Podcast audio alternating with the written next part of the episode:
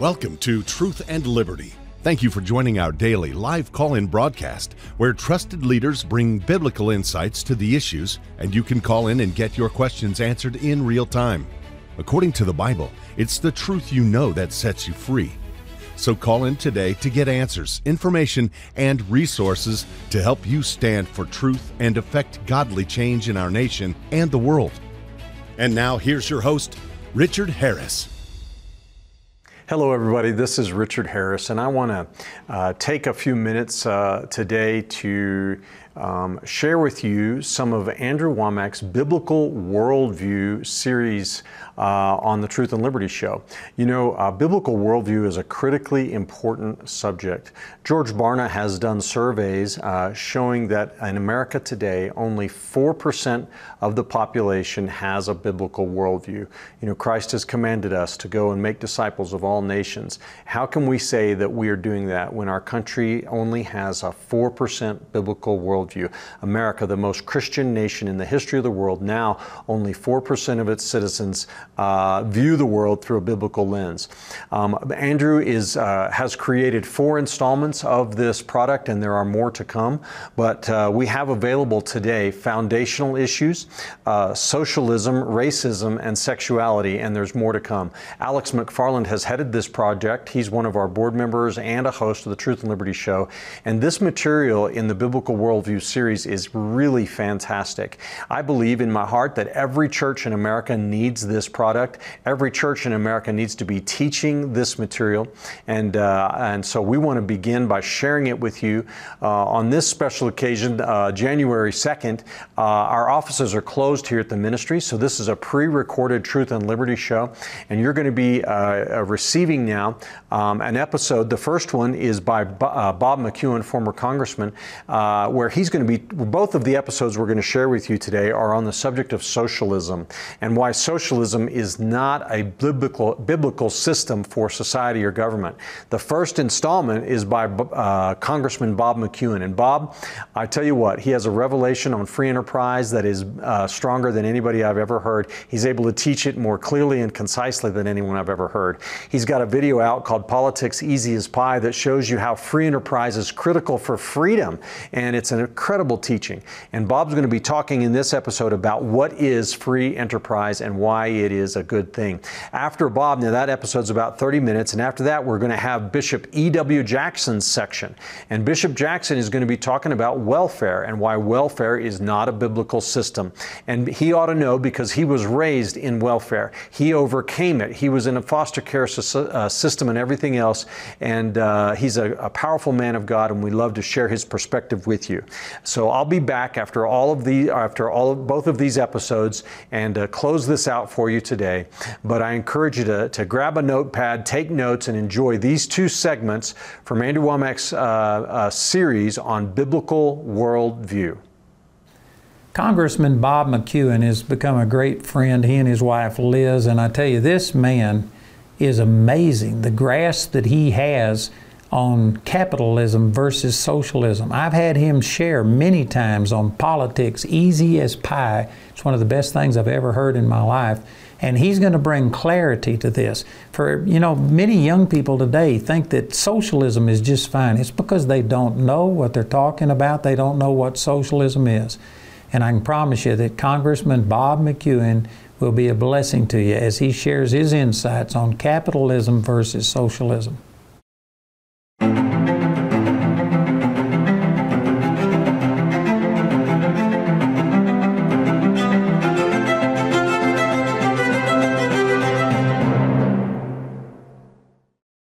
Have you ever wondered what socialism really means? What free enterprise really means? Well, my name is Bob McEwen, and I'm just really delighted to be a part of this Biblical Worldview series. And the thing that we're going to talk about today is socialism. And once you understand it, once you see it, you can never forget how it works. And that is why are some nations rich and some nations are poor? Why some people are rich, why some people are poor. And I'm going to give you uh, the answer that just so many people just do not know how it works. And so, in the process, let's just start with the fact that America is a nation that's very, very wealthy. Now, why? Well, have you ever uh, understood about a farmer when he has a milking stool. And a milking stool has three legs on it. You know, if you take one of those legs away, the thing doesn't work. And as you'll see in this series, this biblical worldview series, that is that a biblical worldview of spiritual righteousness is essential. Now, once you have the, the spiritual values, then you have to have economic values. That's what we're going to talk about today socialism and free enterprise. And then you have to have political freedom. And so, if you have spiritual freedom, economic freedom, and political freedom, then you have what is we've been able to enjoy for 200 years in America. And that's our goal. And it has to be preserved, otherwise, it can be stolen at any moment. Uh, I use the example of economic freedom. A little five year old says to his mother, I'm fed up with this place. I'm out of here. He grabs his teddy bear, storms out of the house, and the mother goes over and stands behind the curtain and watches. He's not going anyplace because he has no economic freedom. Now, if he said, Oh, by the way, I stole your credit cards and took $500 and, I, and storms out the door, then it's a different situation. So, in order to be free, you have to have economic freedom. Otherwise, he'd be as tied to that house as if he were tethered. And so part of freedom is that part. Another part is political. You know, you can be a millionaire, but if you're in jail, you don't have any political freedom, then you're not really free. And then we know that people have money and they have they have uh, political freedom, live in a great country, but yet they're not spiritually free. And so they have various addictions or their their relationships do not work well, and sometimes even they end up taking their life because they do not have spiritual freedom. So all three of them are intertwined. They all three are necessary for liberty. And, and what we're going to talk about here is the economic part and what is socialism. Now, socialism is government control of the tools of production. You say, well, I, have heard that. And uh, what does that mean, the tools of production? The tools of production are the things that are necessary for us to, as we're going to learn in a little bit later, in order for us to make money, we have to do something good for someone, and the tools are what allow us to do more. If I uh, cut down a tree with a hatchet, uh, I can't cut down as many as I can with a saw, and I can't cut down as many as, as with a power saw. So the tools make a difference, and if government controls the tools, then I'm at the mercy of them, and that's what socialism is: is government control of of the tools. Now, uh, a lot of places, people don't like rich people. And we're going to find out why that is in just a moment. But let's just take a notice about America and why, why Andrew Wommack and why those that care about our nation want to focus on this and why it's important for you to understand so that you can tell others as well. 4% of the people on this planet wake up every morning and call themselves Americans. And yet, every year they write more books, more plays, more symphonies, more copyrights, inventions than the other 96% combined. You know, no nation has blessed the world like this nation has blessed the world. Only 4%, and yet it gives five and a half times as much to global evangelism, the furtherance of the gospel, as the entire rest of the world combined. This is the place that people look to for hope. When a ship is attacked on the high seas, as happens over 300 times a year, to whom can those people turn? The standard for righteousness in the world, which is America. They know that America will treat them fairly. They know that America, if they're on a yacht in the Caribbean, or if they were that tanker from the British that were in the Straits of Hormuz and attacked by the Iranians, the only place that they could call for help was the American 327,000 Americans wearing the uniform of the United States Navy. The list goes on and on, and that's why we want to make sure that we can't have that stolen out from under us, primarily not even by people who don't like America, but, people don't know what they're doing when they're voting to destroy those things. You know, the second richest spot on earth is Western Europe, France, Germany, Britain. In America, we have a level below which we will not permit a person to sink. You come to this country, sit down on a park bench, gripe and complain about the country. We will bury you with stamps for food, a roof over your head, a bed to sleep in, unlimited health care for you and anybody you know, uh, education for you and your family. A person who lives in poverty in America. Now, this is done every two years by the Wall Street Journal and the Heritage Foundation. It's called a Rector study. Robert Rector's been doing it for 30 years. He takes the, the gross domestic product, the goods and services that are produced by every nation on earth, and he puts them all in a row. A person living in poverty in America is more likely to have a telephone, a television, an air conditioner, an automobile, eats more meat, has more square footage space to live in than the average resident of the second richest spot on earth, which is Western Europe. And of course, it's significantly downhill from there for most of, of the world. So, how is it that this nation is able to do that? We say, well, Bob, not, not everybody in America is rich. I, I know that. But in comparison, you take Arkansas, which we want to talk about poverty, we take black and white film and go down and picture somebody sitting on their porch in the Ozarks and we say, Isn't this terrible? Well, a person, let's take the state of Arkansas. The gross domestic product, that's GDP, the goods domestically produced, all of the work that's done in that state, the GDP of that state is larger than the sixth largest nation on earth. Pakistan has over 200 million people, and yet all the goods and services from the entire is less than the people in Arkansas live on. Three and a half million Oklahomans produce more wealth than 91 million Filipinos every year. The list goes on and on the entire 140 million Mexicans, fewer than, than the state of Illinois. Now, why is that? Why is that? That when you go to the Rio Grande and you cross the Rio Grande, on one side you have beautiful homes and swimming pools and, and country clubs, and on the other side you have such abject poverty. It's important for us to understand what that is, and economics is the answer, and free enterprise versus socialism is the choice. And so, what is socialism? As we said, socialism is the control of the tools of production. You and I cannot go into business in Mexico. If we want to go into the into the pipeline business, or we want to go into the grocery business, or we want to go into the trucking business, we can't do that. Why? Because government controls that.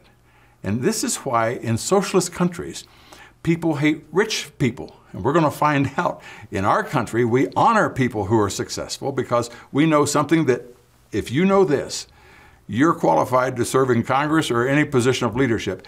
Most people in America do not know why some people are rich, but also they don't understand how they get money. And in, in free enterprise and socialism, it's entirely different. So, under socialism, you get money because the government gives you the right to engage in business. And therefore, poor people don't respect rich people in those countries because they know they got a special deal. We were leaving the, it was a congressional delegation, and we were walking out of the embassy in Jakarta, Indonesia, and the ambassador shouted just before he left, he said, he said, now be careful about people that are standing along the side of the highway for seemingly no reason. He said, they'll throw rocks at people in American cars. And the question would be, why is that? Well, here's why. Because an American car is expensive. And who would be able to afford an expensive car in a socialist country like Indonesia? Well, it would be someone who had a relationship with the government, and the poor have no way of becoming rich. Therefore, they hate the rich. And that's why America is so different, and that's why we need to understand how a person gets rich. So let's talk about that socialism versus free enterprise. Let's say there's a car going down the road out here, and there are only two ways that I can get money out of that person's car. There's only two ways that I can get that person to give me money. One is called free enterprise. And free enterprise is where I lay awake nights figuring out ways to do something good for that person such that they'll slam on their brakes and they'll pull in the driveway and say, Oh, you're going to wash my car and sweep out the carpeting and wash the windows and the dashboard. I'd much rather have that than have this $10 bill. Oh, a pair of shoes, I'd much rather have that than have this $60. A global position, a GPS unit. Why, I'll never get lost again. I'd much rather have this than have the $200. And so under free enterprise, we figure out ways how to do something good for the person such that they voluntarily freely reach in their pocket and make an exchange, which at the end of the exchange, they are both better off. They are wealthier than they were before. They have created wealth. And if, if they're not better off, they don't make the exchange. So let's get it again. Let's say a farmer has a stack of wheat, and there's a baker, and he has 10 empty ovens. And he says, if I had his wheat, I could make flour and donuts in the morning and sell them in, eh, to the people on the way to work. And the farmer says, I don't need all this wheat. If I had that baker's money, I could put a new roof on a barn and buy a new tractor. And so the two of them come together and they make an exchange, which at the end of the exchange, they are both better off. They have created wealth. And by the way, this is the only way that wealth is created. When they voluntarily make an exchange that they are wealthier than they were before. Now the farmer says, I have more wealth than I had before. I have a better deal. I can take this money and hire this fellow over here, and he can help me farm this additional 400 acres, and therefore they can create jobs and continue to create wealth. That is called free enterprise.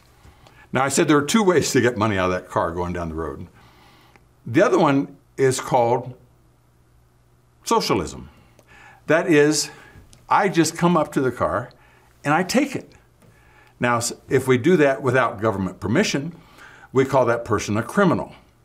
And let's say that uh, the car is stopped and a fellow puts a gun in the window and says, I want 50% of everything in, in her purse. Now, question Has he created any wealth? No. Has he redistributed wealth? yes, from her to him. But the degree to which he is benefited is the degree to which she's diminished, and so no wealth has been created. Therefore, can a criminal create a job? No, he can't because he hasn't produced anything, he hasn't created anything, he's only taken what somebody else had. Here's the point. Let's not call him a criminal. Let's call him a councilman or a congressman. And they come along and they take the money away from the person. Now, when they do that, have they created any wealth? No. Have they redistributed wealth? Yes from the person that produced it to the person they want to give it to. And that, that does a couple of things that are, that are not so handy.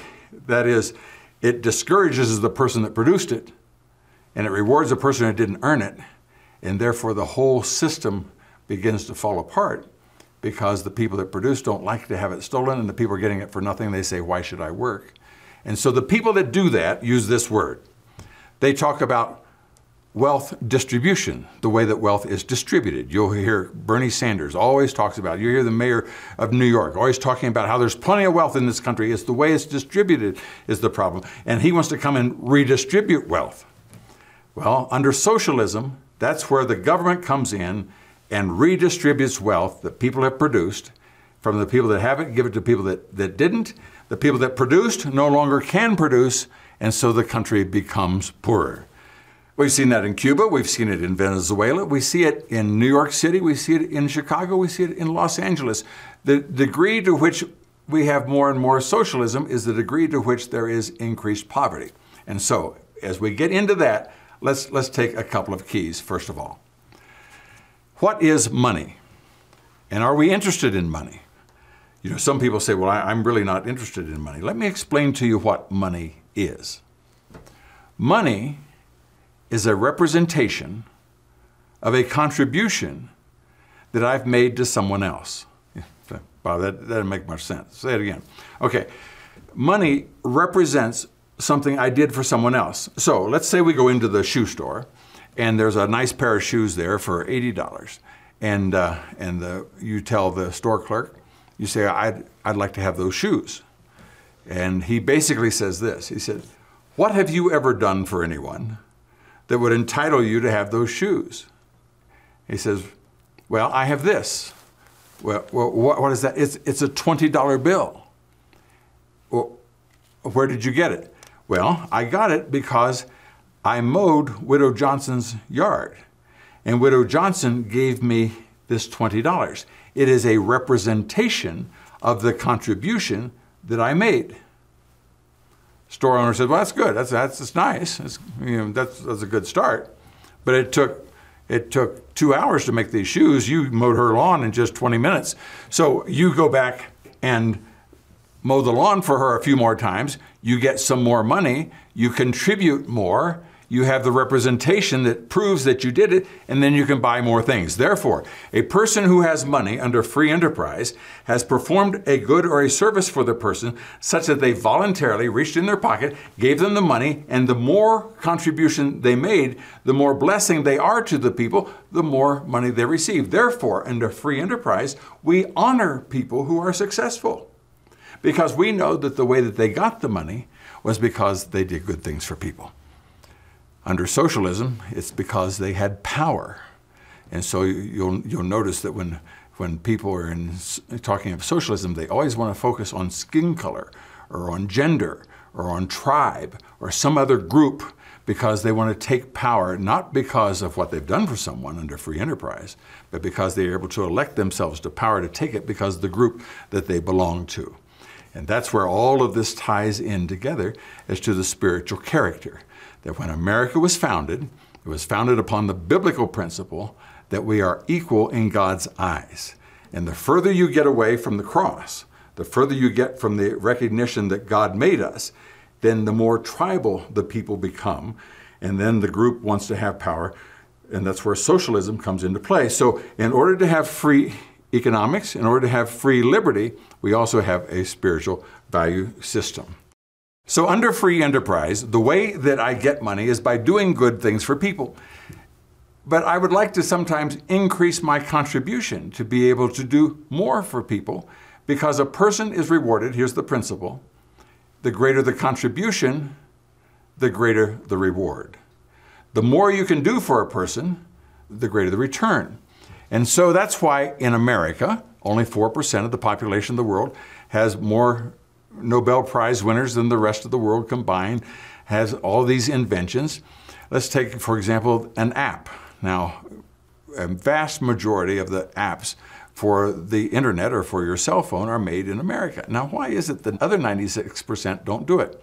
Well, I reminded of a story that the time I was walking out the door, my son said to me, he said, Dad, do you have that app that shows what gate you're coming in at the airport and what gate you're going out? And I said, Robert, what, what do you mean? And he opened it up and he showed an app that you could get on your phone and you would type in the flights that you were going to take, and then as you landed at the airport, as you're taxing, they would be able to tell you which gate you're coming in, a layout of the airport, and you could see where your next gate is. It could be across the hall or it could be in another terminal. And uh, I, I, said, Well, that would be very helpful. How much is it? And it was 99 cents. Now, the question would be why would a person make that? Um, because they didn't want me to get lost? no, they didn't care about me. Question Is it worth it 99 cents to me to put that on my phone? Yes, yes it is to have to do that. Well, the person that worked on that app that made it in the hopes that a million of us would download the app and that person would become a millionaire. So under free enterprise, you figure out ways to do things good for people such that they will purchase it because I would rather have the app than have the 99 cents. And that's what free enterprise does. Now, here's an interesting part of all that. Do I care if the app was made by, developed by a six foot eight African American male? Or was it made by a five foot one Asian female? The answer is I care not a whit. What I care about is does it work? And under free enterprise, you're not rewarded because of who you are. You're rewarded because of what you do for others. And the greater the contribution, the greater the reward. Now, when you want to take things under socialism, where you want to take it because you have the group, then you're always dividing out. You're always talking about a person's skin color, their gender, their height, or their weight, or their something, because you get power by the group. Under free enterprise, we're all equal and we figure out ways to do good things and, and to make a great contribution. Let, let me hit that a little bit more. So, how does a person become rich under free enterprise? I remember when computers were only run by really, really smart nerds that had the, the little green eye shades and their pocket protectors and all, and they, they knew how to do that. But uh, a fellow came along and he said, I'm going to make a little picture.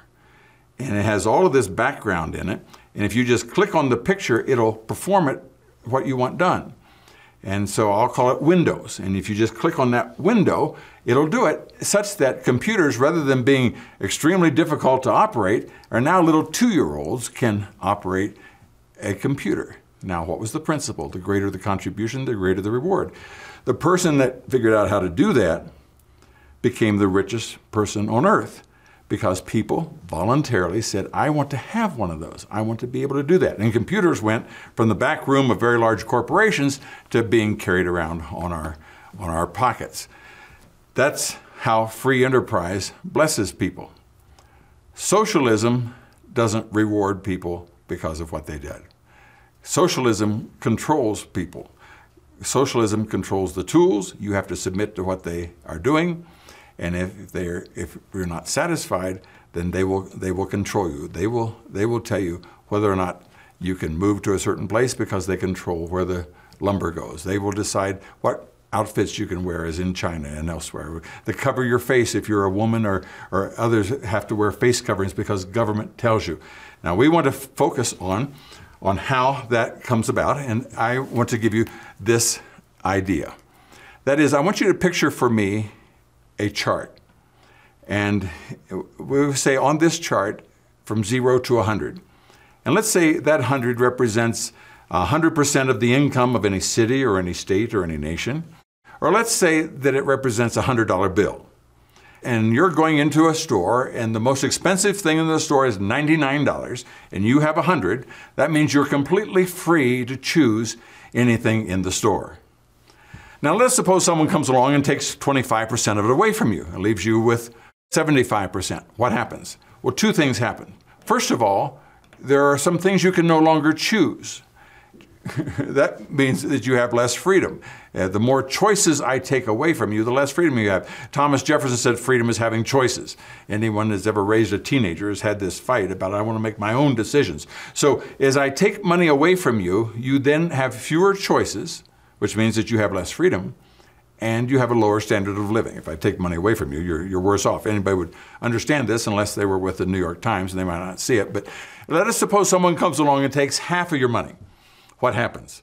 Even fewer choices, even a lower standard of living. Suppose someone comes along and takes 75, leaves you with 25. Your taxes are, uh, that would be in New York, where much of the taxes would be uh, three fourths of your income in property and state and federal, and, and uh, else uh, would be three fourths of it would go to government, and you're left with only 25. Now, let us suppose that someone comes along and takes it all. What do we call that person that works all day and keeps absolutely nothing? That person is called a slave. Now, only two people, as we've learned, only two people can take money away from you. One is a criminal, has a gun, and can take money away from you. And the other is called the government, has a gun, and can take money away from you. But here's the point. And whenever you go to vote, this is what you need to always remember. The impact is the same whether it's taken from you by government or by a criminal. That is, you go to the pay window and you pick up your paycheck and you walk across the parking lot. A fellow comes up, puts a gun in your ribs, and says, I want half of everything that you've got. You go home, sit with your wife and children. This is how much money we have for food, clothing, and shelter, the kind of vacation we can make, the kind of car we can drive. Or you make it all the way to your pickup truck and you open up the paycheck and you see that half of the money is already gone. That is, Uncle Sam's already been here the impact is the same. And so here's the principle the greater the freedom, the more you're allowed to keep, the greater the freedom, the greater the wealth in a country. The greater the government, the cost of burden of government, the greater the government, the greater the poverty. And it only works this way every time. You can make any rich place poor, or you can make any poor place rich. When I was in the state legislature in Ohio as a member of the Ohio legislature, Ohio was number one in new job creation. We created more jobs than any other state in the union. And then we elected a governor who said we can put a stop to this. And so as they began to increase taxes and the burden and regulations, and of course they're always saying, we're going to tax that guy, we're going to tax that fellow over there. As they did it, it began that people couldn't make a success there. That is where you're running a business and and the burden, the cost of running it, you have to pay for the for the gas and for the heat and the overhead and the workers to come and all. If if government keeps coming and taking more and more and more, you find out that that you can't increase the price of your product that people want to buy it, and so you go out of business. And when you do that by increased government burden, you create unemployment and you create poverty. And, uh, and Ohio went from number one in new job creation to number 49. If you understand this principle, you can make any rich place poor, or you can make any poor place rich. It's just the kind of people that, that we elected. When Margaret Thatcher became the Prime Minister of Britain, the socialists had been in control and they'd increased the burden of government so heavily that uh, the country was literally falling apart.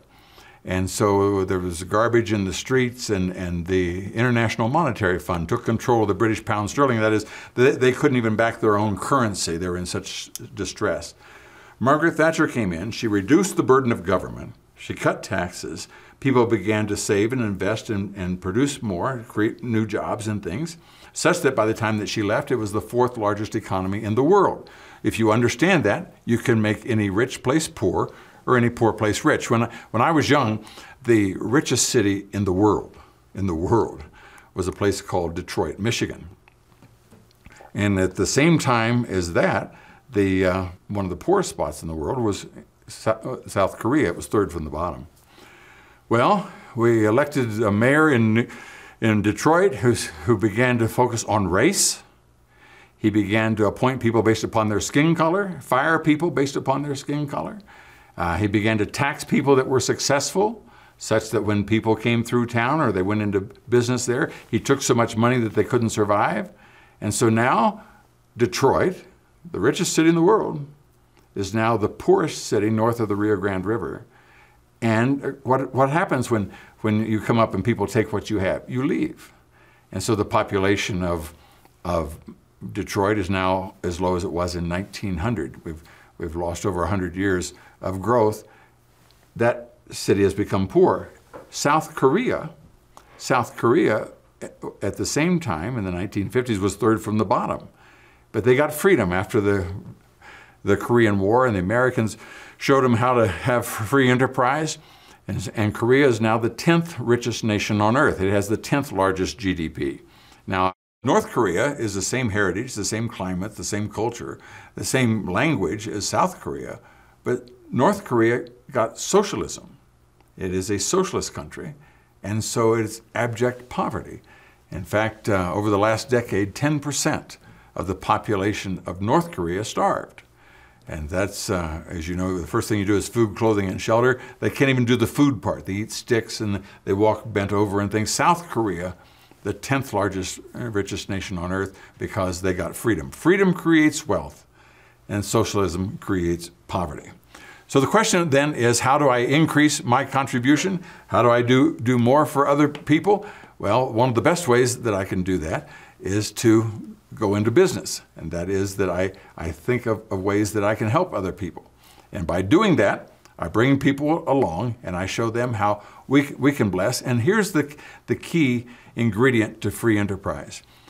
There is no government planning board deciding where and what people should do, and there is no need for one because the consumer, that's you and I, we voluntarily vote with our dollars every day to reward those who give us a sandwich that we like, that give us the kind of car that we want, the kind of windows that we prefer. We reward those people, and therefore they prosper. So that there is no government planning board to tell them what to do because we daily decide who is going to produce goods in what quantity and in what quality. And the, the greater the freedom, the greater the reward. And so, as we conclude this session, we've discussed how the socialism doesn't work. Why is it that some countries are in the condition they are, and yet people are trying to sell that idea to us now? Now, in a few more uh, sessions, I'm going to come back and we're going to tell you why socialism never works. But right now, let's just remind ourselves before we go down this road that after World War II, Stalin wanted to take communism and socialism, as you know, the USSR, the Soviet Union, the Union of Soviet Socialist Republics. And that was the idea that government could tell you what to do, and that that was so much better than allowing people just to wander around and decide whether or not they were going to produce corn or whether or not they were going to produce wheat. That government should make those decisions for. And it sounded so noble, particularly in college campuses, and, and they told people that this would really be a, a good thing. And yet, when after 40 years of that, and when the wall came down between the east and the west, and we could see on the other side that all of these great, wonderful people, the people in Poland and, and in Romania and Bulgaria and, and Ukraine and uh, all of these wonderful, Czechoslovakia, all these great, talented folks couldn't make a single hair dryer, a TV set, an automobile, made nothing that people would voluntarily buy on the open market. Communist Yugoslavia, they made this thing called a Yugo. And the Yugo is was just an absolute piece of junk that when they got freedom and people could choose voluntarily reach in their pocket and decide what they could get, the Yugo was gone overnight. So in, in discussing what we've, what we've seen is that socialism doesn't work. But the next step that what we'll want to talk about is that why socialism simply cannot work. And no matter how noble it sounds, that you should always watch for the words that those people use, like they want to talk about redistribution. And uh, you and I know that, that if you were to drive from Ohio to drive west to Colorado, you go maybe go through Iowa, and on both sides of the road, you would see corn as far as you could see corn, corn. Then you get to Nebraska, and you see wheat on either side, wheat, wheat, wheat, mile after mile. And then you get to Colorado or Utah and you see cattle in open fields. And, and you can imagine these socialists would stand up and say, You elect me president. It's terrible the way that wheat is distributed in this country. It's terrible the way that corn is distributed in this country. Well, uh, every farmer would look at him like a cow looking at a new gate, and that is, corn's not distributed. Wheat is not distributed. Wheat is grown. Corn is grown. And free enterprise allows us to create wealth. Wealth is not distributed, wealth is created. And we're going to talk about how that wealth is created and why is it that the free nations can produce it and the socialist nations can only redistribute what somebody else made. And so until then, this is Bob McEwen and a privilege to be a part of this biblical worldview effort. We hope you've been blessed by watching this teaching of a biblical worldview on socialism. Biblical Worldview is brought to you by Andrew Wommack Ministries and Charis Bible College. Hello, this is Andrew Wommack, and I want to invite you to come and sit under the Word of God. Four hours a day, five days a week for two or three years, I promise you it would transform your life. You know, God has put it on my heart to make disciples, and the best way I have of doing that is through our Charis Bible College. We not only have our main campus in Woodland Park, Colorado, but we have campuses scattered all over the world. You can go to our website to get information on it, but I promise you, this is a deal changer. Many of you know there's more and you just don't know how to get there. Come and let us help you discover who you are in Christ and who He is in you. It'll change your life.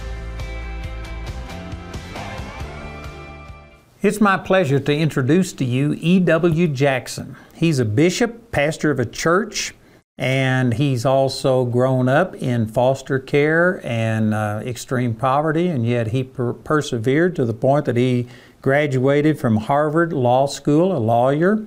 He's also been in the Marine Corps. He ran for the U.S. Senate and a Republican nominee for the Lieutenant Governor of Virginia. And uh, he's got a radio show. He's got a number of organizations that he started STAND, which stands for Staying True to America's National Destiny. And the most important thing, I tell you, E.W. loves God and he is not afraid to speak the truth and he is qualified to speak on this subject. And I believe it's going to be a real blessing to you. So stay tuned for Bishop E.W. Jackson as he shares with you about socialism.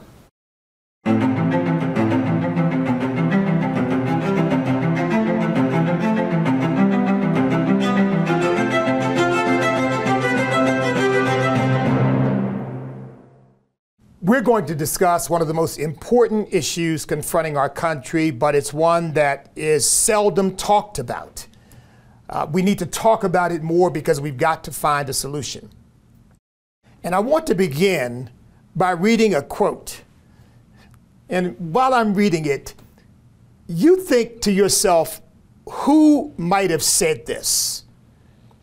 It reads, the lessons of history, confirmed by the evidence immediately before me, show conclusively that continued dependence upon relief induces a spiritual and moral disintegration fundamentally destructive to the national fiber. To dole out relief is to administer a narcotic, a subtle destroyer of the human spirit.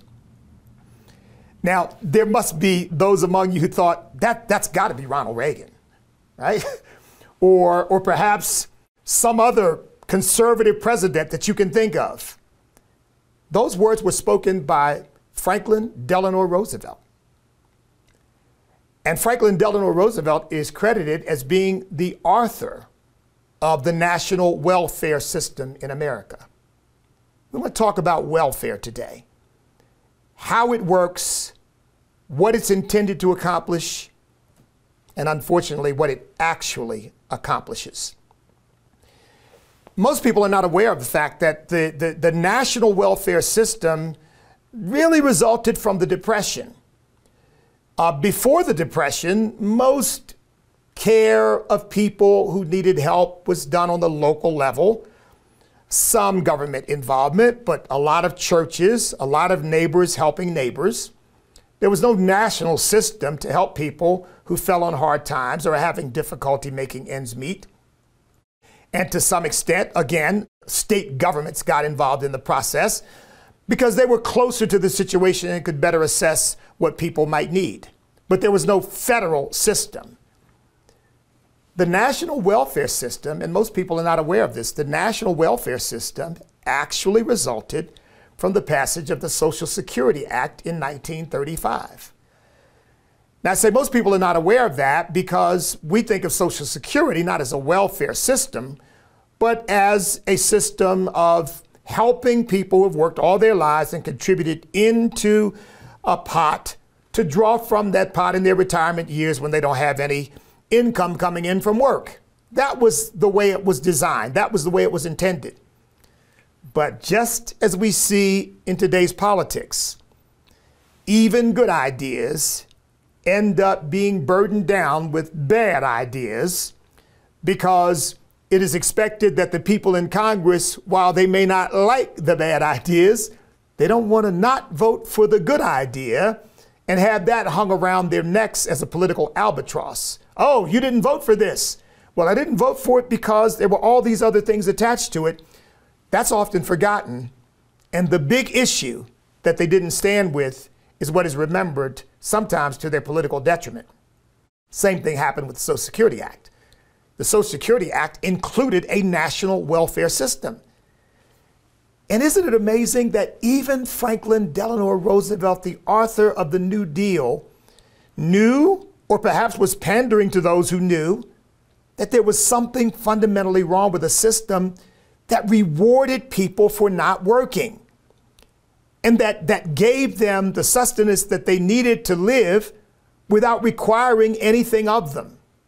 He called it a narcotic, a subtle destroyer of the human spirit.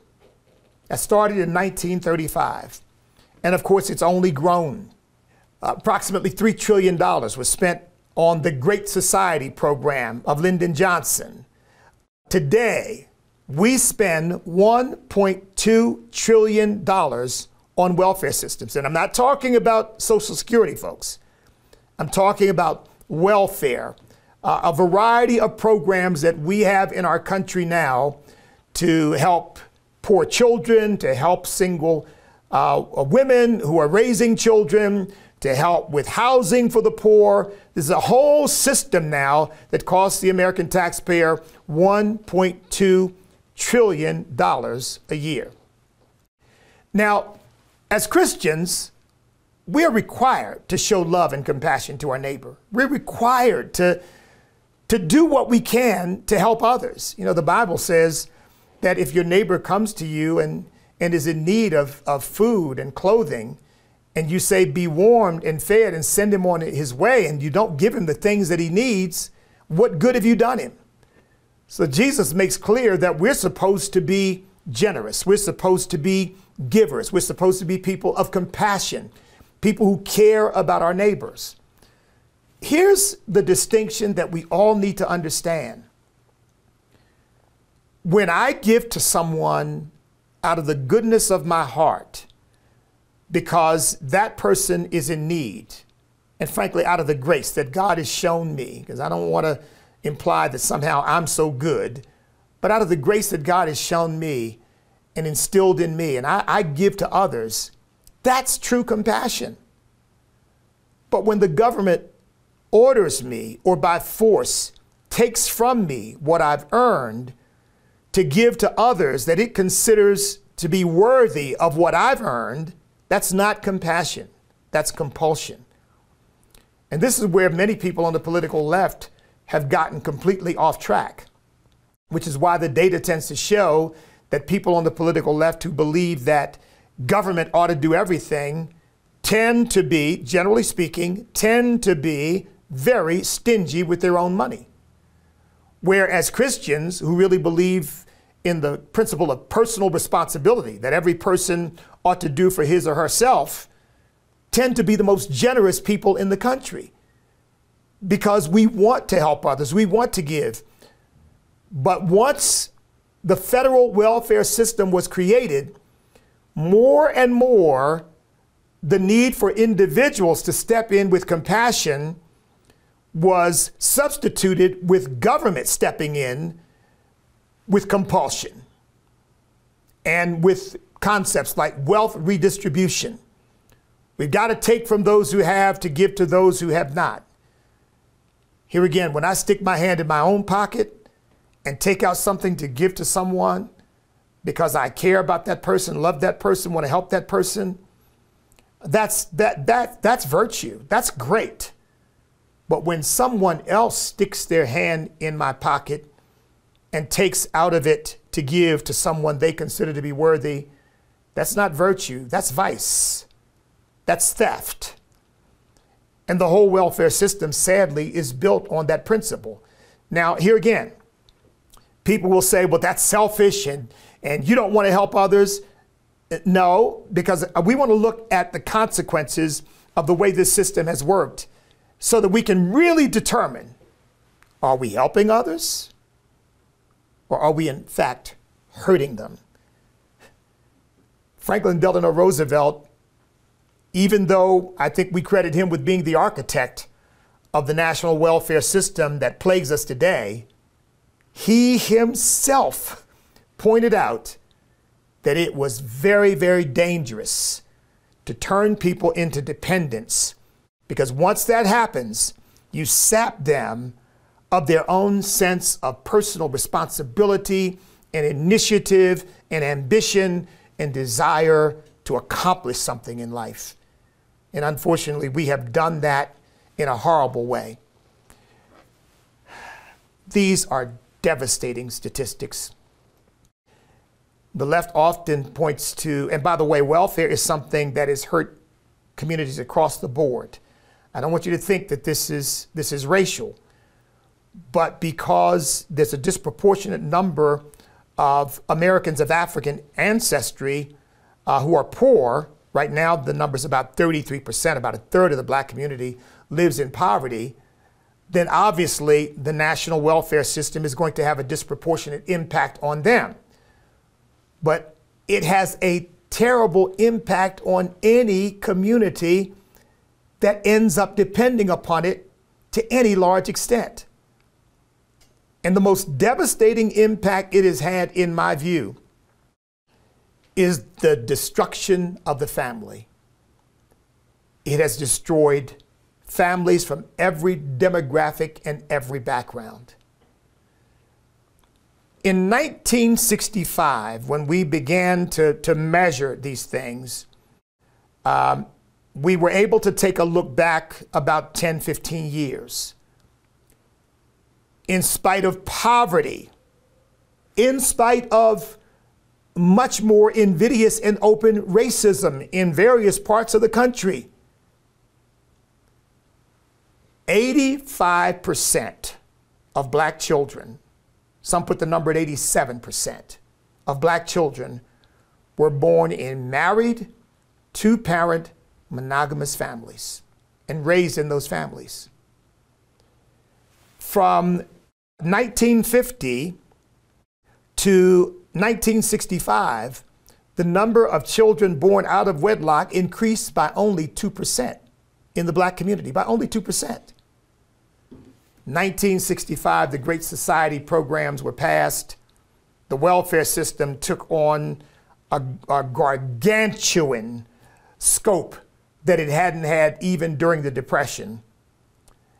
And at that point, it begins to implement policies that have, have had a devastating impact on families across the board. Here again, disproportionately impacting the black community but it's impacted Americans of every background, of every ancestry. Americans of European descent, Americans of Hispanic descent, Americans of African descent. Anywhere a community gets caught up in the welfare system, it has devastating consequences on the family. So, 1965, 85%, about 85% of black children born in wedlock. Again, there are some studies that say, well, no, it was probably about 75%. Fine, take 75%. Within a matter of years, that number was halved from 25% of children born out of wedlock, if you want to use the 75% born in married families in 1965, say 25%, to by 1990, 64% of black children are born out of wedlock. Today, and it varies to some extent from community to community, for a number of years, the number was 72%. I am now reading literature that's saying it's up to 75% of children born in the black community are born out of wedlock. Fully 70% of children in the black community are raised in single parent, female headed households. Now, by the way, to show that this impact has not simply been on the black community, in 1965, only 3% of white children were born out of wedlock. The number is now somewhere between 33, 35%. And here again, in some communities, in some areas, worse. For example, in Richmond, the number of black children born out of wedlock is 80%. And you say, well, wait a minute, that this is what the left has been saying all along. Well, that, that, that, that, that has nothing to do with welfare. That goes back to slavery. Folks, that is an absolute lie. It's simply a lie. It is simply something that is used to try to cover the devastating impact of the welfare system on the black community and others. When slavery ended, the black family was largely intact. Now, we don't have exact numbers. And people will say, well, yeah, but, but families were broken up by slavery and so forth. That is simply not true. Uh, studies done by scholars like Thomas Sowell and Walter Williams have shown that yes, about 16% of black families during slavery were broken up. But remember that there was a tremendous incentive to hold families together because it made people happier. It made them less likely to try to escape. It made them less likely to be recalcitrant and rebellious because taking away somebody's wife or husband or children was likely to have a devastating impact on their attitude. And slave masters soon learned that it's so much easier to deal with them if their families are intact because they make for happier, more contented people. Uh, many of the escapes from slavery were escapes by people attempting to go find the loved one that had been taken away from them. So, about 84% of black families remained intact during slavery. Now, I'm a perfect example of that. My great grandparents were slaves and sharecroppers in Orange County, Virginia. And my great grandfather, Gabriel, married my great grandmother, Eliza, while they were slaves. When slavery ended, they remained together and they raised my grandfather, all of his siblings, and they remained married until my grandfather died in 18, uh, my great grandfather, I should say, died in 1884. They remained married. And that was the case across the board. In fact, for those who had been separated when slavery ended, they, they often went searching for and found their estranged wife or husband and reconstituted their families. Black families remained intact in the worst circumstances imaginable in slavery. And then after slavery and after Reconstruction, which gave us a, a, a, respite from some of the racial oppression that was going on, particularly in the South, they still remained together. And think about this a hundred years later, if you use the low number, 75% of black children are born and raised in two parent monogamous families. That's a hundred years after slavery is over. That takes you right through Jim Crow, right through the worst circumstances of the racial climate in our country, and yet the black family remained intact. And in 1965, it's like falling off a cliff. You see the decimation happening Well, well, why? How does the welfare system create this? Well, the welfare system incentivized single parent households by giving women more money if there was no man in the home. And so if you had more children, you got more money. If there's no husband in the home, no, no father in the home, you got more money. And of course, once you start that cycle, and men lose their sense of worth because they're not needed, the government takes care of it. There are plenty of other draws and, and attractions for their time, their attention, the streets. Look, and I'm not saying welfare is responsible for all of this. I really do believe that the data sh- proves that it's responsible for most of it. But remember, too, that after World War II, there was a great migration of black people from the South. Remember that up until I think uh, World War II and, and, and, and uh, that period, 90% of black Americans lived in the South. 90%. There are very few black Americans living in the North or the West or other parts of the country. With that great migration, they left agrarian society and moved into urban society. And of course, that has its own temptations and problems and issues. And, and people were facing a lot of choices that, frankly, they didn't have in a more rural community. But welfare only exacerbates that.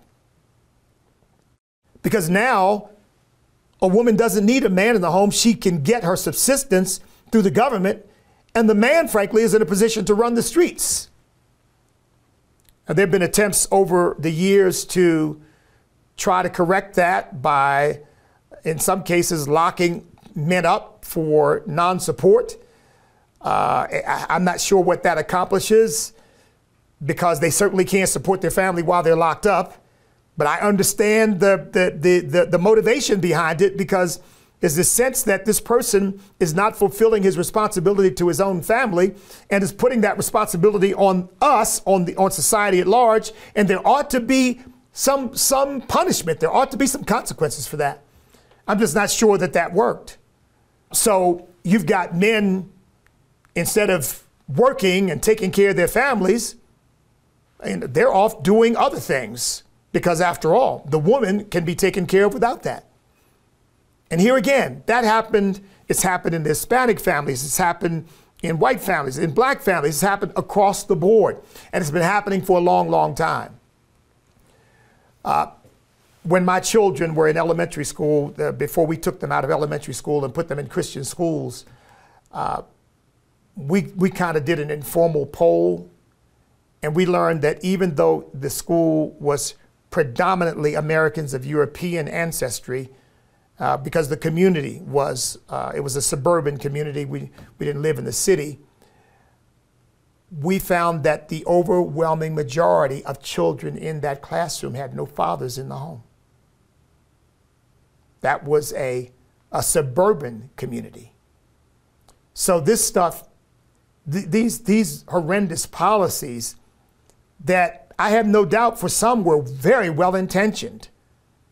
For some, I think they, they, had, they had very good motives, but they forgot the law of unintended consequences, which means you better think about what the long term impact of the policy will be, not just how it will make you feel. It might make you feel good, but it could have devastating impact on the people who you claim to want to help. And that's exactly what happened in this case. And it's, it's, it's helped create this major problem we have in our country a family breakdown. And you and I, taxpayers, are paying $1.2 trillion to perpetuate a system that is really undermining the most fundamental institution of our culture, which is the family. Now, I said I think many people were very well intentioned and I, am not ascribing evil motives to everybody who's been involved in this process. But we do know from the record that Lyndon Johnson and his Great Society program had a very demeaning attitude toward black folks and saw the Great Society program as a means of corralling them politically And as he said, making sure that they would vote for Democrats for the next 200 years. And he didn't say it in nearly as genteel the way I've just said it. So, not everybody who did this thought this was going to be some great, compassionate, liberating thing to help people. He understood the political implications, and I think he understood exactly what Roosevelt understood. We can make them dependent, and we can control them for the foreseeable future. And sadly, that's exactly what's happened. The Democrat machine is built largely on the welfare system because you have people captive in welfare type housing projects, poor neighborhoods. There's really nowhere for them to go. You're, they're dependent upon you to make sure that you perpetuate uh, these subsistence payments that they're getting. And, and you promise that you're going to save them from the racists who, who want to take everything from them.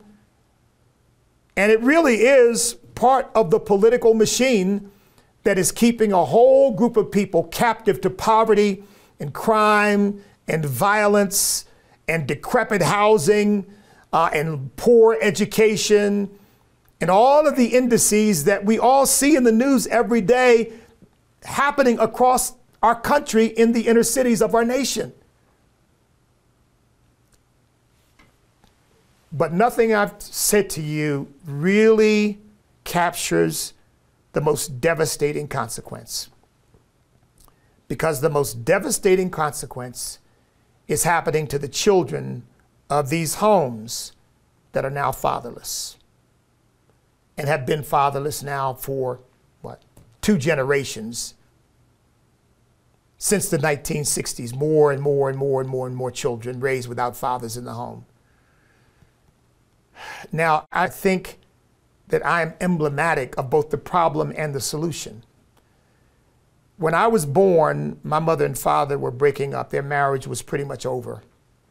And at the age of uh, 17, 18 months, uh, I was placed in foster care. My father was working full time, couldn't take care of me, and my mother was simply nowhere to be found.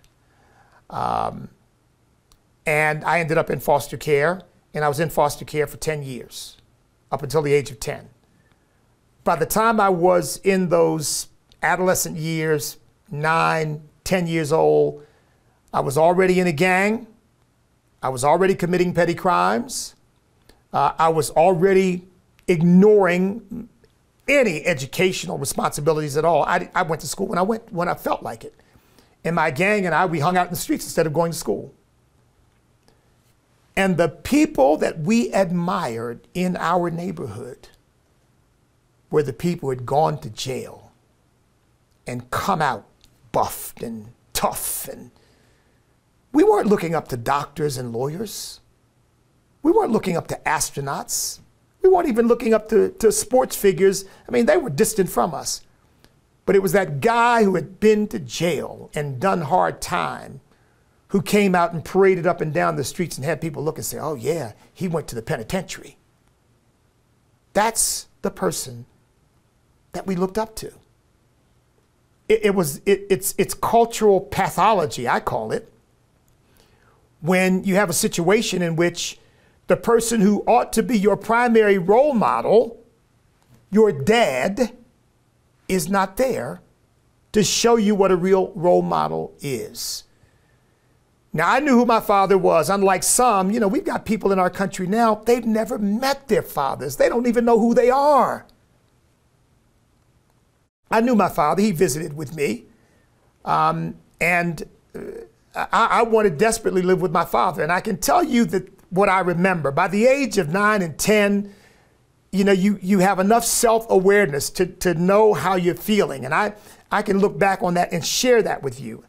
I remember feeling unloved. I remember feeling that, well, there must be something wrong with me because my mother and father aren't here to take care of me.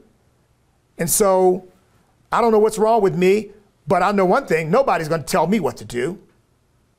If my mother and father aren't here to tell me what to do, nobody's going to tell me what to do. The police aren't going to tell me what to do. My foster parents aren't going to tell me what to do. Nobody's going to tell me what to do.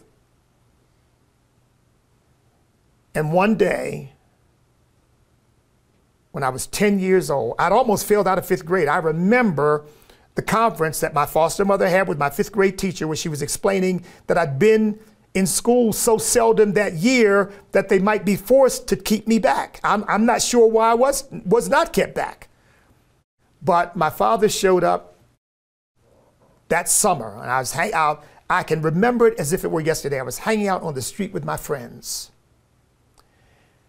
And he rolled down the window of his car and, and caught my eye and pointed at me told me, Come here. And when I went up to the car, my father said this to me. He said, You've always said that you wanted to live with me. Because whenever I would see my father, I would say, Well, Dad, why can't I live with you? Why can't I live with you? Said, Well, son, you know, you, you just can't. He said, But you've always said that. He said, You still want to go live with me? I said, Yeah, Dad. He took me to my foster home, told my foster mother that he was taking me to live with him. And I won't go into the details, but it was a terrible scene because she became hysterical. Because imagine, she had raised me from 18 months, 17, 18 months. I was her baby. But my father said, if, if I don't do something, we're going to lose my son. Because he saw what was going on. And folks, literally, overnight, my life changed.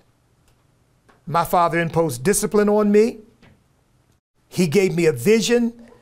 And by the way, I don't mind saying, my father never instilled with me this in, in, me this sense of hopelessness that America's a racist place and you can't make it in America. Nobody can do anything in America. My father used to say to me, son, this is a country where you can do anything you want to do, but you've got to make it happen yourself.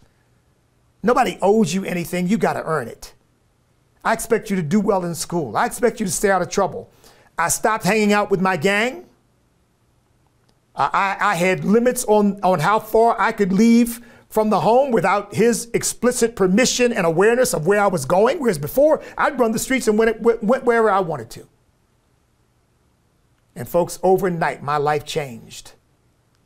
This issue of fatherlessness is bringing us devastating consequences. I've already told you, I felt unloved, I was rebellious, I was angry.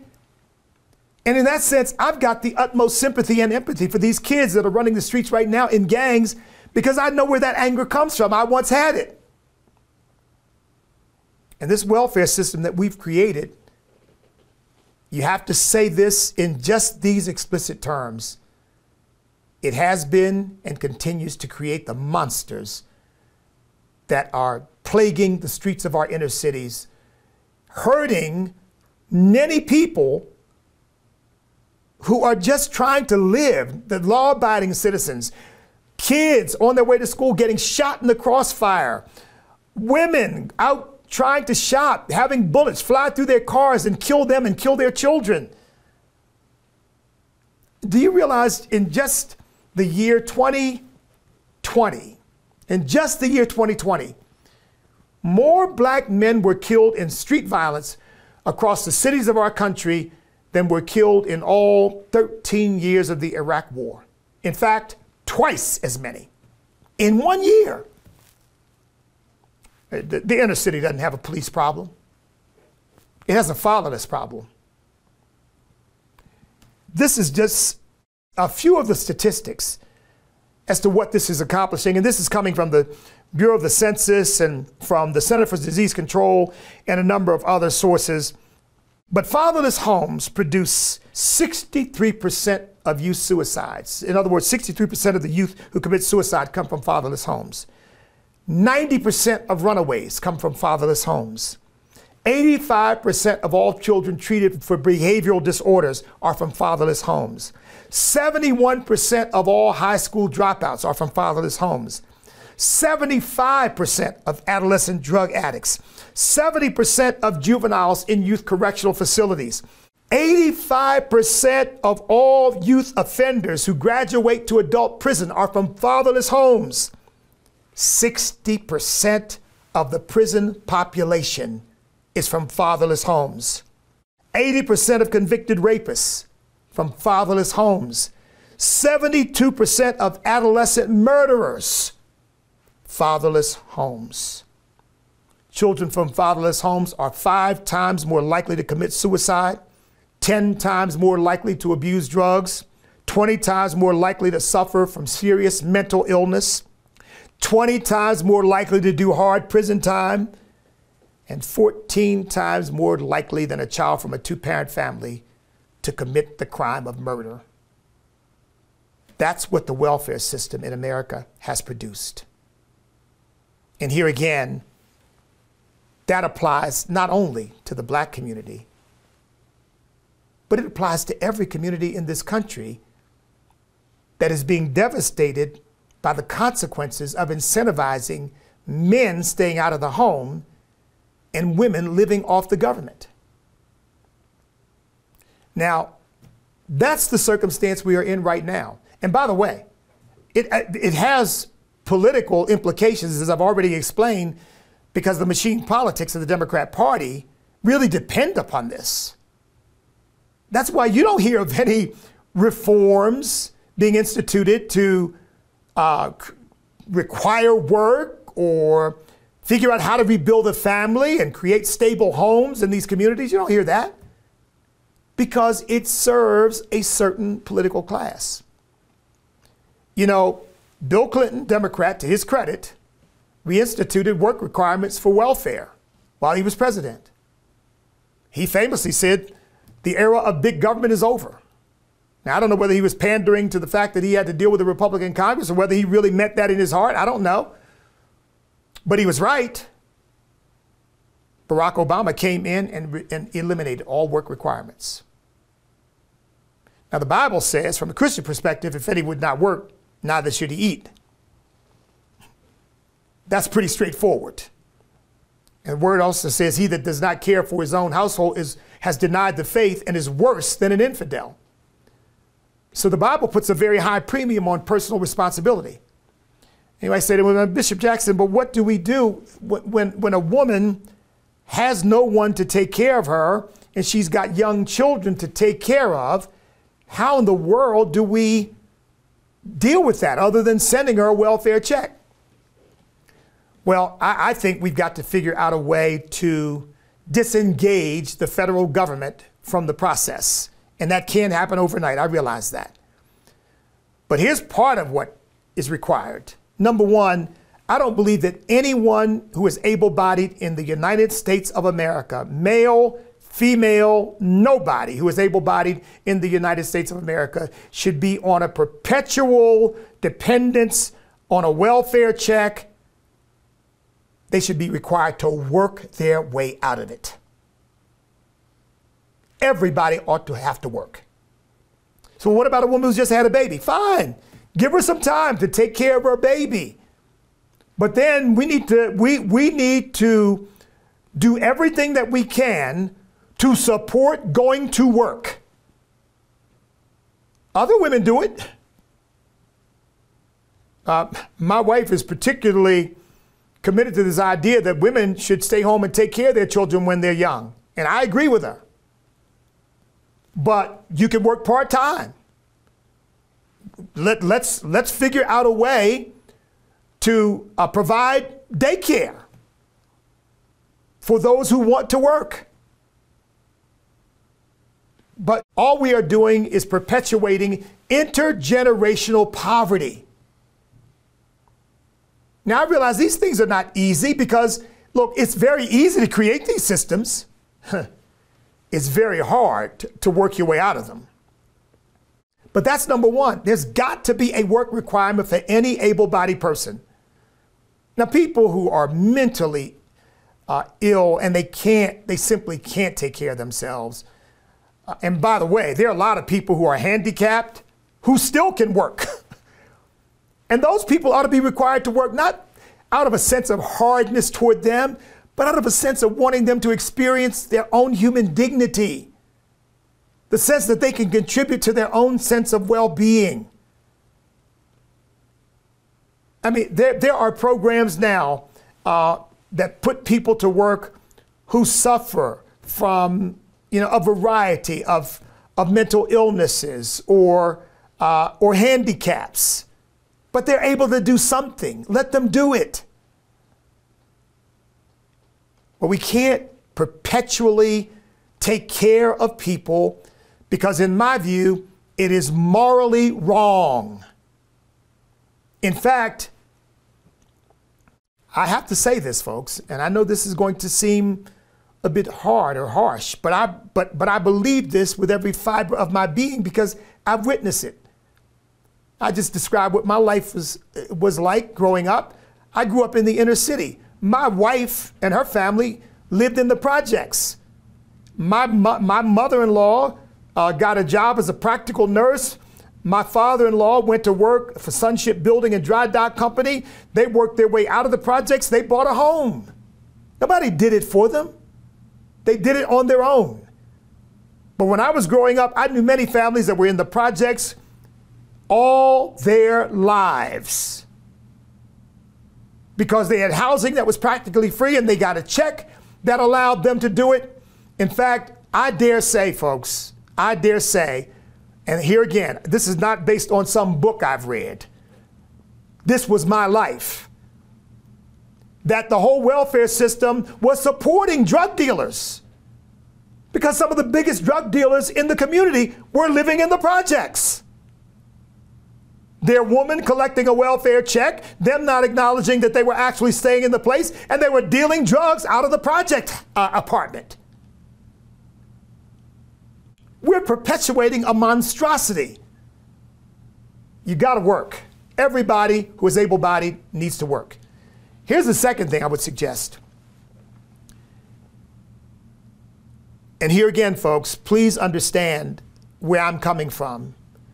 Uh, I am not a scholar who has simply read a bunch of books on this stuff. I have read a lot of books on it, and, and I do study the issue because I do want to know what the scholarly material says. Uh, and I, I just think people like Thomas Sowell and Walter Williams have an immense amount to contribute if, if we would lay aside the politics and just listen to these, these men. And there are others as well, they just happen to be two of my favorites. But listen to these men who have written so powerfully and eloquently and cogently and compassionately about these issues. This is not about being hard on people or being against people. This is about being for people, wanting the very best for them. What we ought to want and what we ought to have is a system that wants people to fulfill their highest potential, that wants them to, to get out there and take the gifts that God has given them and put them to work. See, this is part of the problem too, because the architects of this new modern welfare system, generally speaking, and here again, forgive me for the generalization, I realize there are probably exceptions, but generally speaking, they're godless. They don't believe that we ought to depend upon God for anything. The government is God, the government will do it. And as a result, they don't understand that each human being, including that welfare mother who's had four children and no men who stepped up to take responsibility has gifts and talents and capabilities that need to be unleashed and can make a contribution to our country, to our community, to our family, to the world. One of my best friends is Star Parker. Star Parker started out as a welfare mom. Star Parker now runs one of the, runs one of the premier think tanks in the country, CURE. And she is helping to develop solutions to these problems because here again, she, like me, is she's not so much a scholar, even though she has a think tank now, but she's experienced this. She knows what this is. And she knows this is not compassion. This, this is captivity. And that people need to be released from it. Um, I knew people when I was growing up, and their fathers were not there to rein them in. Uh, one of my dearest friends, Herman Cooper, I don't know whether Herman Cooper is out of prison now or not, but he went to jail for killing another friend of mine. wasn't close to this guy, but but went to jail for killing him. Herman Cooper had been a member of my street gang.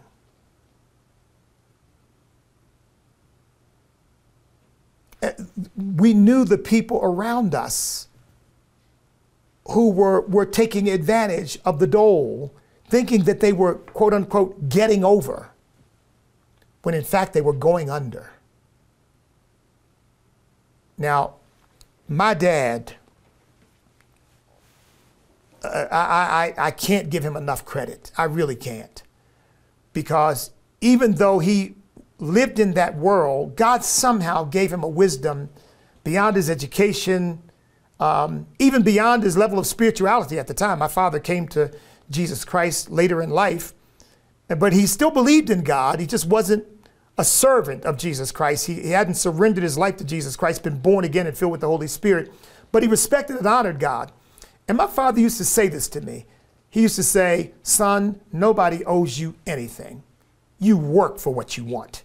You go out there and make a life for yourself. And he used to warn me, he said, and look, you're going to come across people who will be against you for whatever reason. He never got into this obsession about, oh, son, they won't let you, the white man won't let you, and the government won't let you, and the system won't let you, and all of that. He never got, he said, look, there will be people against you for whatever reason. And he said, now you go over them, you go under them, you go around them, or you go through them, but you don't let anybody stop you from accomplishing what you want to try to achieve in life. He said, and this is the thing I always want you to remember, and I never forgot this. He said, There will be people who see that you're trying to make something of your life, and help will come from unexpected places. People you never expected to help you will help you. People you never thought would do anything for you will come alongside you. And I, I didn't understand it at the time, but my father was teaching me the goodness of America. He was teaching me that, boy, this country has its problems, yes but it's a place of opportunity and hope, no matter who you are.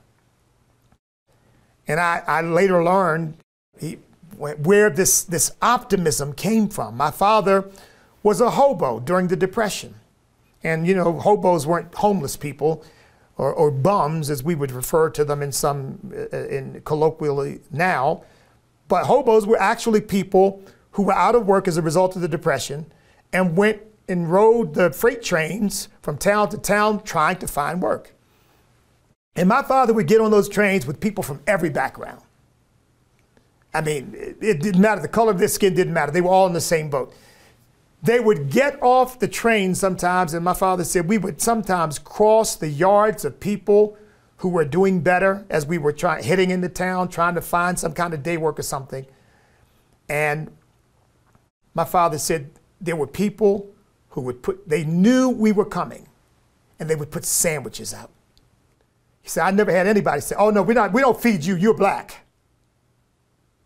They knew we were all Americans, we were all in trouble, and there was a camaraderie among us.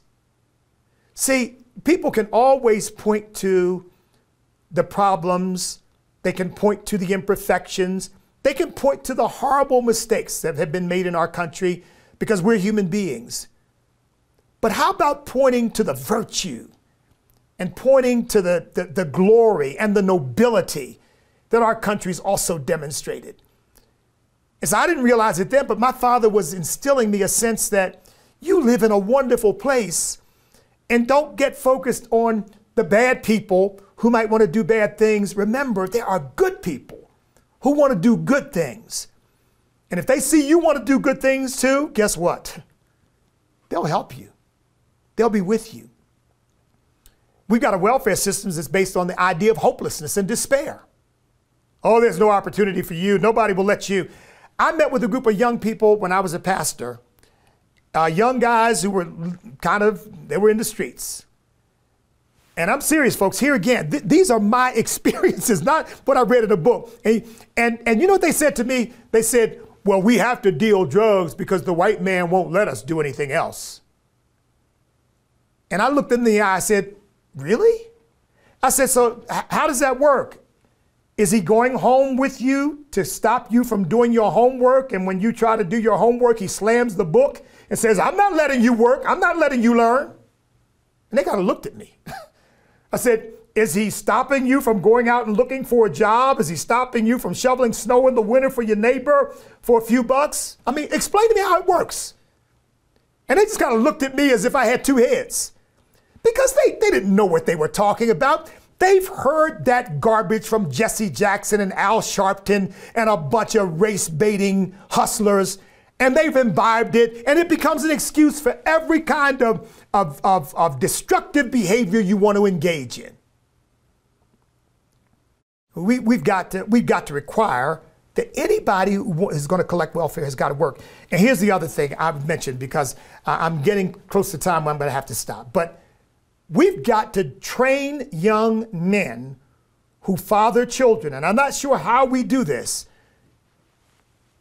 Uh, and here again, folks, I can cite you instances.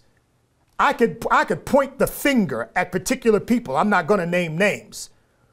Who have multiple children, men who have multiple children and aren't taking care of any of them. So here again, this stuff is not theoretical. And these poor children are growing up fatherless, fatherless, and often the people doing that, their fathers are in prison or have just ignored them. We've got to start retraining men how to be fathers. When I say we, I mean we as churches have got to start retraining men how to be fathers. We as a society have got to start putting a premium on fatherhood. I mean, all of this gender bending craziness that is going on has got to stop. How can you teach a man to be a father when the first thing you want to tell him is he doesn't even know whether he's a man?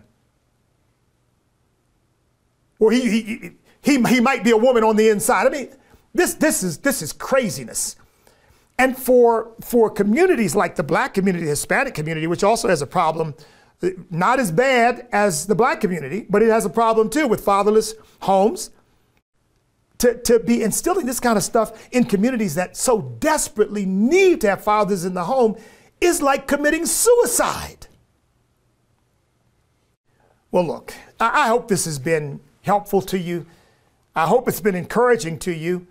Um, I'm not exactly sure how we're going to solve these problems. I, I believe that the government is going to have to take the back seat and watch the private sector do it but unfortunately, I see the corporate world buying into a lot of political correctness that is the antithesis of what is really needed in these inner cities. Pouring money in is not the answer. There needs to be cultural transformation. And that's got to come through the churches. Churches have got to step up and stand up and speak up. Uh, look, I am a product of a dad who loved me enough to step in and take me out of a situation that was going to lead to my destruction.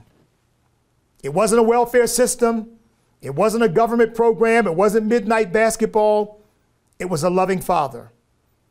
And if we can get fatherhood to take front and center again in our country and get men taking responsibility for their children, marrying women before they fire their children, a lot of the societal problems that we're having today would completely disappear, and the numbers of people that we have in prison today would begin to decline dramatically because the problem is really not racism.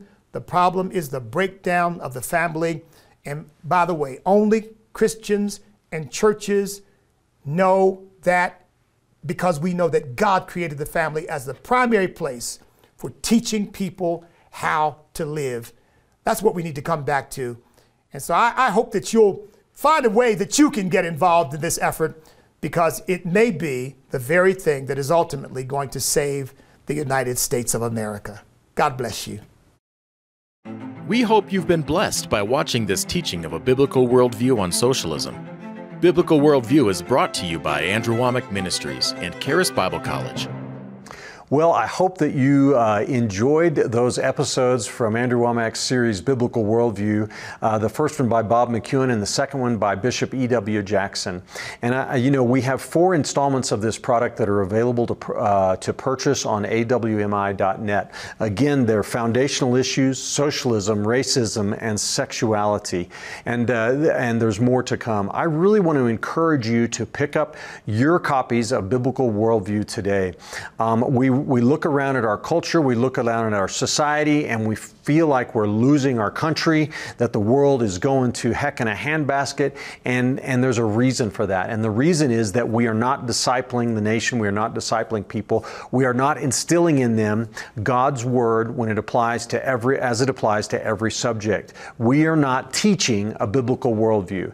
And the statistics on the, on the generations that are behind us, the millennials and then the Gen Zs, or Gen Xs and Gen Zs, the, the stats are even lower and worse. We have got to do something about this, and I want to challenge you today that the, the answer begins with you. I want to invite you to get the, these series not only for your own personal study to equip you, but so that you can start a small group in your home or in your church, and you can also uh, provide it to your pastor and encourage him to use this material to teach and to preach uh, so that your church can be equipped with a biblical worldview. So order your copy today on awmi.net. Each uh, section contains, a, on average, about 10 lessons and comes with a study guide so that you can follow along and also be equipped to teach others. So go to awmi.net today and order your copy of Biblical Worldview. I am 100% confident that you will be glad you did. Thanks for watching today. God bless you and your family, and be sure to tune in for tomorrow's Truth and Liberty live call in show. Thank you for joining today's Truth and Liberty livecast. You can watch today's and past livecasts in our archives at truthandliberty.net. Our goal is to educate Christians and connect them with resources and organizations to help them impact their sphere of influence. You can help us accomplish this by making a donation at truthandliberty.net/donate. Join us next time for more Truth and Liberty.